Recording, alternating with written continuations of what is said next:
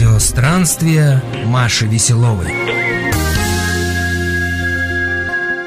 Всем привет! С вами Маша Веселова. Эта программа не совсем страноведческая. Это скорее личный дневник, в котором я шаг за шагом познаю себя и людей, которые меня окружают. Путешествие во всех смыслах этого слова – это то, что придает жизни истинный кайф. Взяли и поехали! Всем привет! С вами Маша Веселова. Помните новомодную поговорку «Раньше я любил лето, а потом понял, что лето может быть круглый год, и теперь я люблю деньги». Реалии меняются, и сегодня бюджетные путешествия стали чем-то обыденным, а авиабилеты, особенно в популярных направлениях типа Египта, Турции или туристической Азии, стоят зимой совсем недорого. Поэтому есть сорт людей, которые всячески избегают русской зимы и предпочитают на время холодов устраниться куда-нибудь поближе к экватору. И вообще, мечта любого белого воротничка – работать под пальмой с ноутбуком – так что одни сдают бабушкину квартиру и отправляются просто попивать коктейли на берегу океана, а другие пытаются еще и как-то заработать при этом. И то, и другое можно свести к одному неологизму – дауншифтинг. И зимовка в теплых краях имеет как массу приятных моментов, так и некоторые подводные камни – Поговорим сегодня об этом с Мариной Нечаевой, путешественницей, которая в этом году наконец-то осуществила свой давний проект и тоже решила провести зимние месяцы вдали от петербургских метелей. Я ни разу за морем не был, сердце тешит привычная мысль. Там такое же синее небо и такая же сложная жизнь. Может, там веселее и богаче, Ярче краски и лето теплее.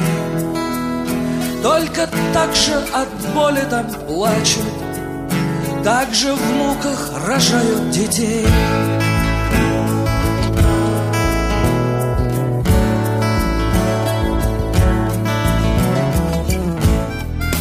Решиться на такую растянутую по времени смену обстановки может быть не так легко. В случае с Мариной все было проще. Этот проект давно уже сидел у нее в голове, и когда представилась возможность его осуществить, она воплотила его в жизнь.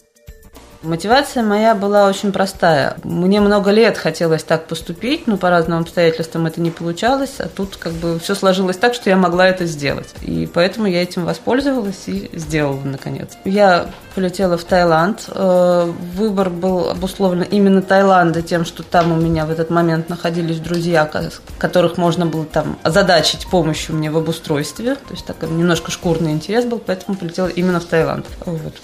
Прожила я там пять месяцев. Э, я там работала. Снимали дом мы. Э, дом снимали на двоих с коллегой. Это был это была большая двухэтажная квартира площадью, наверное, больше, чем 100 метров. Нижний этаж – гостиная кухня, верхние две спальни, у каждой спальни свой санузел. В общем-то, это очень хорошие жилищные условия. И вообще там, тамошние жилищные условия на порядок э, лучше, чем мы привыкли здесь. Моя квартира стоила 15 тысяч рублей в месяц на двоих. То есть, соответственно, по семь с половиной из человека. Мне довелось побывать в Таиланде пару лет назад. Наших соотечественников в этой стране просто нереальное количество. Я жила у пары друзей, которые за 13 тысяч рублей снимали в Паттайе двухэтажный дом с парковкой и собственным бассейном. Дом, правда, был несколько удален от моря, но никого это особенно не волновало. Они все равно плотно трудились. Она отельным гидом, рассказывающим прибывающим туристам о специфике времяпровождения в Таиланде. Он в компьютерной сфере и поэтому мог работать из любой точки земли. По соседству с ними тоже обитали русские. На улице Тепразит, около городского рынка, они снимали трехкомнатную квартирку. Каждый платил тысячи по три рублей в месяц. Добавьте к этому низкий уровень цен, адреналин от позабытого солнышка и довольно дружелюбное тайское население, вечно тебе улыбающееся. У меня был душевный кризис, честно признаюсь. Я мечтала съесть или сжечь свой загранпаспорт, чтобы хоть немного содержаться в этой стране. Так она на меня подействовала после зимнего Петербурга. Именно тогда у меня возникла крамольная мысль, что график 5 через 2 не для меня. Что же до жилья, то его и правда можно найти довольно удачно, особенно если приехать в нужное время, пока пик сезона еще не начался. А сезон в Таиланде, напомню, где-то с октября по конец марта длится. Тему жилья продолжает Марина Нечаева. Я приехала уже, когда сезон, так сказать, разгар сезона уже начался, поэтому все самое вкусное к тому моменту, конечно, уже было снято. Если позаботиться заранее, приехать чуть пораньше, то можно за очень гуманные деньги снять еще лучше. То есть кто-то хочет жить именно в доме. У меня не было такого, э, такого желания. Меня вполне устраивала вот такая вот а квартира. Радио странствия. Меня всегда удивлял тайский менталитет в плане аренды жилья. Вот вы бы сдали квартиру ни слова не понимающим по-русски иностранцам, да еще и не одному, а целой толпе. Едва ли. А тайцы сдают, и ничего, нормально. Культурные различия не мешают им иметь с фарангов, так тут называются белокурые мистеры, стабильный доход. Меж тем, во многих городах русские живут безвылазно. В Паттайе есть русские ресторанчики, некое подобие русской бани и даже газета, выходящая на русском языке. У Марины проблем в общении с хозяевами также не возникало. Общение с ними сводилось к минимуму, когда возникали какие-нибудь проблемы. Например, один раз я захлопнула ключи в комнате, и они приезжали, там окно вытаскивали. Посмотрев, как это делается, когда я в следующий раз захлопнула ключи, мы вытаскивали окно уже самостоятельно. Э, какие-то проблемы были у нас там один раз с водопроводом проезжали, хозяева все делали. Ну и, в общем, как бы, поскольку мы в упор друг друга не понимали, они говорили только на тайском языке, в общем, общаться нам особо было не о чем. Кто вообще меняет на зиму елки на пальмы? Таких людей достаточно много. Это молодые семьи со слегка хипанутым стилем мышления, которые даже детей ухитряются рожать именно там, в Таиландах и Египтах. Это молодые мамочки, которые, сидя в декрете, тоже решают, что море и фрукты для ребенка однозначно полезнее, и вреда для растущего организма от акклиматизации не будет. С ними, конечно, активно спорят врачи, но это уже личный выбор каждого. Это молодые ребята, которые в одиночку отправляются в долгий зимний трип, дабы постичь какие-то новые для себя истины. Это радостно уволившиеся со старого места службы офисные работники, которым все надоело. Русских, конечно, везде полно, но в некоторых странах и городах их процент поистине впечатляет. Недаром в шутку говорят, Паттайя – самый южный город России. То же самое творится на острове Пхукет. Конкретно там, где я жила, вообще у нас вот получился целый русский дом, так, так случайно сложилось, да. Эти ребята приехали, там были из Москвы ребята, из Санкт-Петербурга, были из Белоруссии. А, они приехали на сезон работать. Э, мы работали примерно одним и тем же делом занимались. В туристических фирмах работали, в конкурирующих. Приезжали также как бы на сезон. Днем работаешь в офисе, в общем, все точно так же, как здесь. Вечером отдыхаешь, развлекаешься по мере там, тамошних возможностей. Все то же самое, только тепло. От чего-то я чаще теряю, ничего не имея взамен. За какими же новыми благами Вольным воля спасенному рай Все бегут, притворяясь бродягами Пилигримы в неведомый край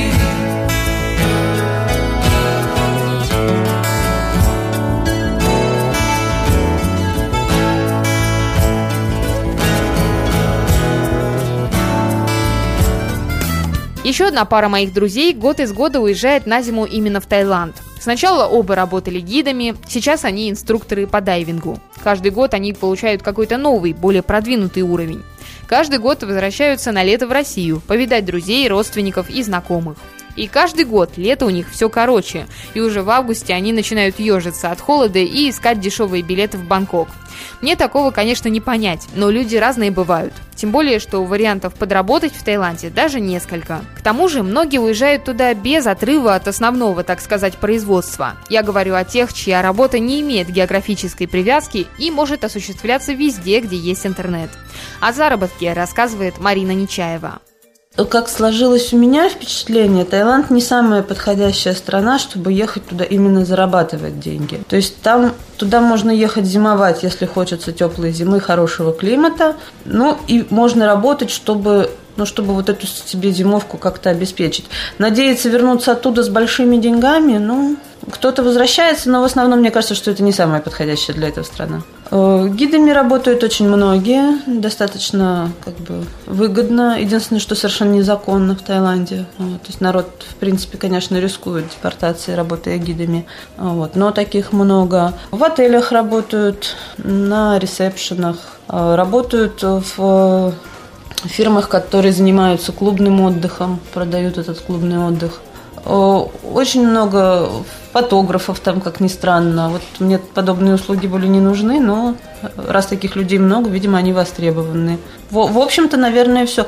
Все, что касается э, каких-то русских школ, русских воспитателей, это я с этим не сталкивалась. Э, думаю, что это, конечно, есть, потому что много народу там э, вообще живет постоянно, не приезжает на зимовку, а постоянно живет и живут семьями, и им все это нужно. Раз нужно, скорее всего, есть и предложение. Мне кажется, гид – самая интересная работа. С другой стороны, работа гида весьма тяжела как в Таиланде, так и в Египте, и в Мексике, и в Греции. Туристов в сезон приезжает очень много. Если какая-либо из туристических компаний берет вас, что называется, под крыло на сезон, будьте уверены, что если у вас будет один выходной в месяц, то можно считать, что вам очень повезло. Но многим такая работа в движении по душе, особенно тем, у кого хорошо подвешен язык. Так что занятость довольно интересная. Конечно, сразу на двухдневный тур по реке Квай вас никто не отправит. Долго, да и сложно с непривычки. Как правило, все начинают с работы отельного гида. Встречают туристов в аэропорту, разъясняют им что и как и помогают заселиться в отеле. Потом уже пробуют вести экскурсии, а дальше уже кому что больше нравится. А после работы какие развлечения? Тайский массаж стоимостью 150 рублей за час или дегустация местных морских гадов и диковинных фруктов, половины которых вы в жизни не видели. Алкоголь и кальян в Таиланде как-то не идут. По своему опыту знаю. Да и все, кто там долгое время живет, говорят то же самое. Ну, просто климат не тот. Слишком жарко, полстакана пива, и ты уже спишь.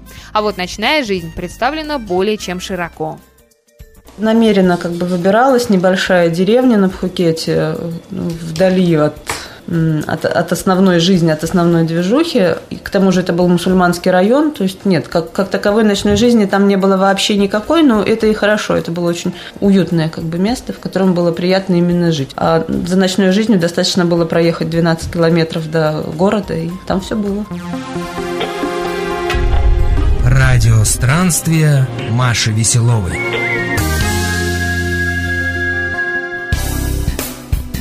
Картинка с бывшим офисным работником, который греется под пальмой в обнимку со своим ноутбуком, выглядит, конечно, довольно утопично.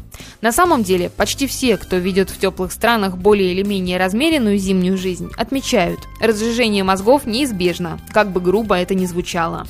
Исключений может быть лишь несколько. Либо вы возитесь с детьми, и тогда вам в принципе скучать некогда, либо вам повезло найти интересную работу, связанную с живым человеческим общением, и вы дома не появляетесь практически, а все ездите со своими туристами то туда, то сюда.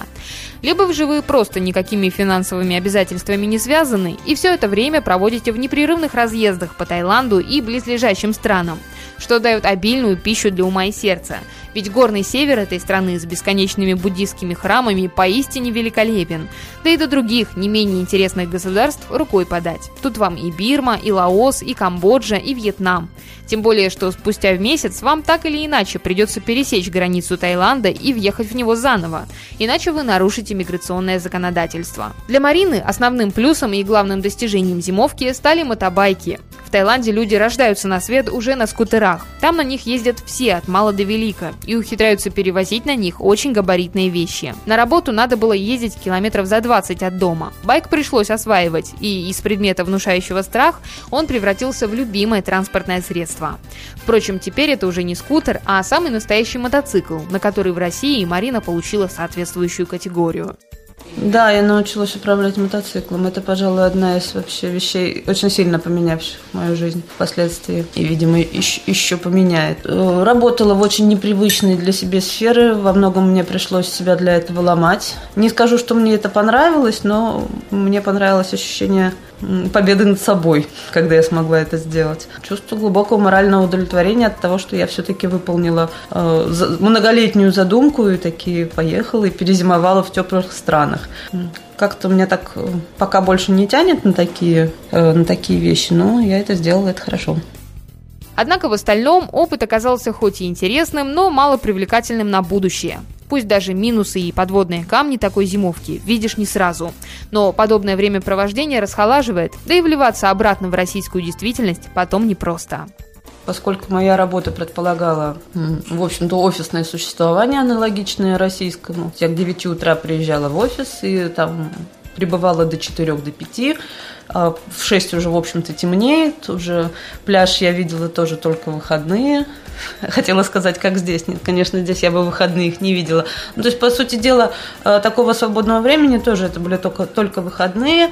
А заняться там особо-то, в общем-то, нечем. То есть э, какая такая движуха «Ночная жизнь» меня не очень интересует. Ну, то, то, чего там много, то, что рассчитано на туристов, на отдыхающих. А как-то вот с культурной этой... Ну, меньше там, как ни крути, меньше там возможностей таких.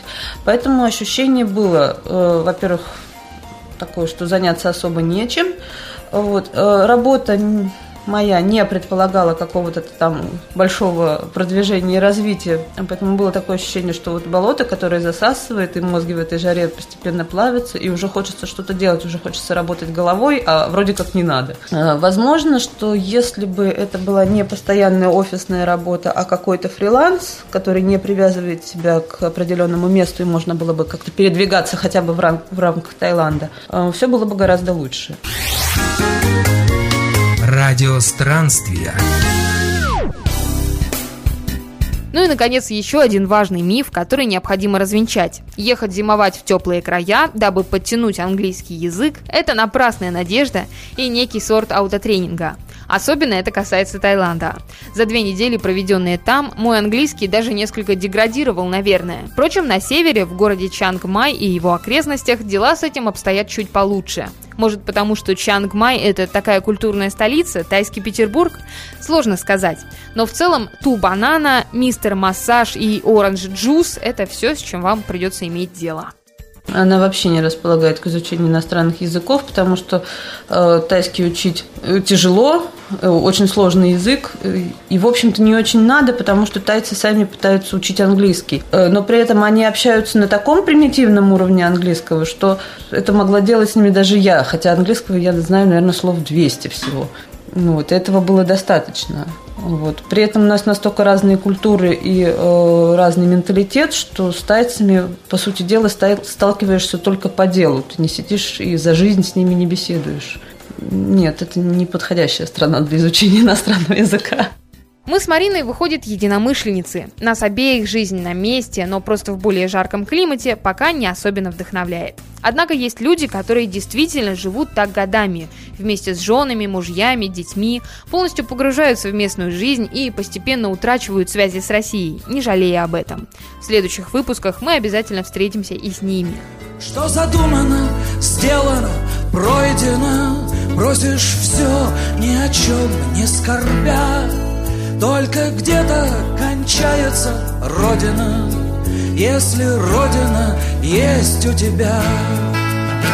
Оглянись на прощание, и вот она, Под ногами чужая земля.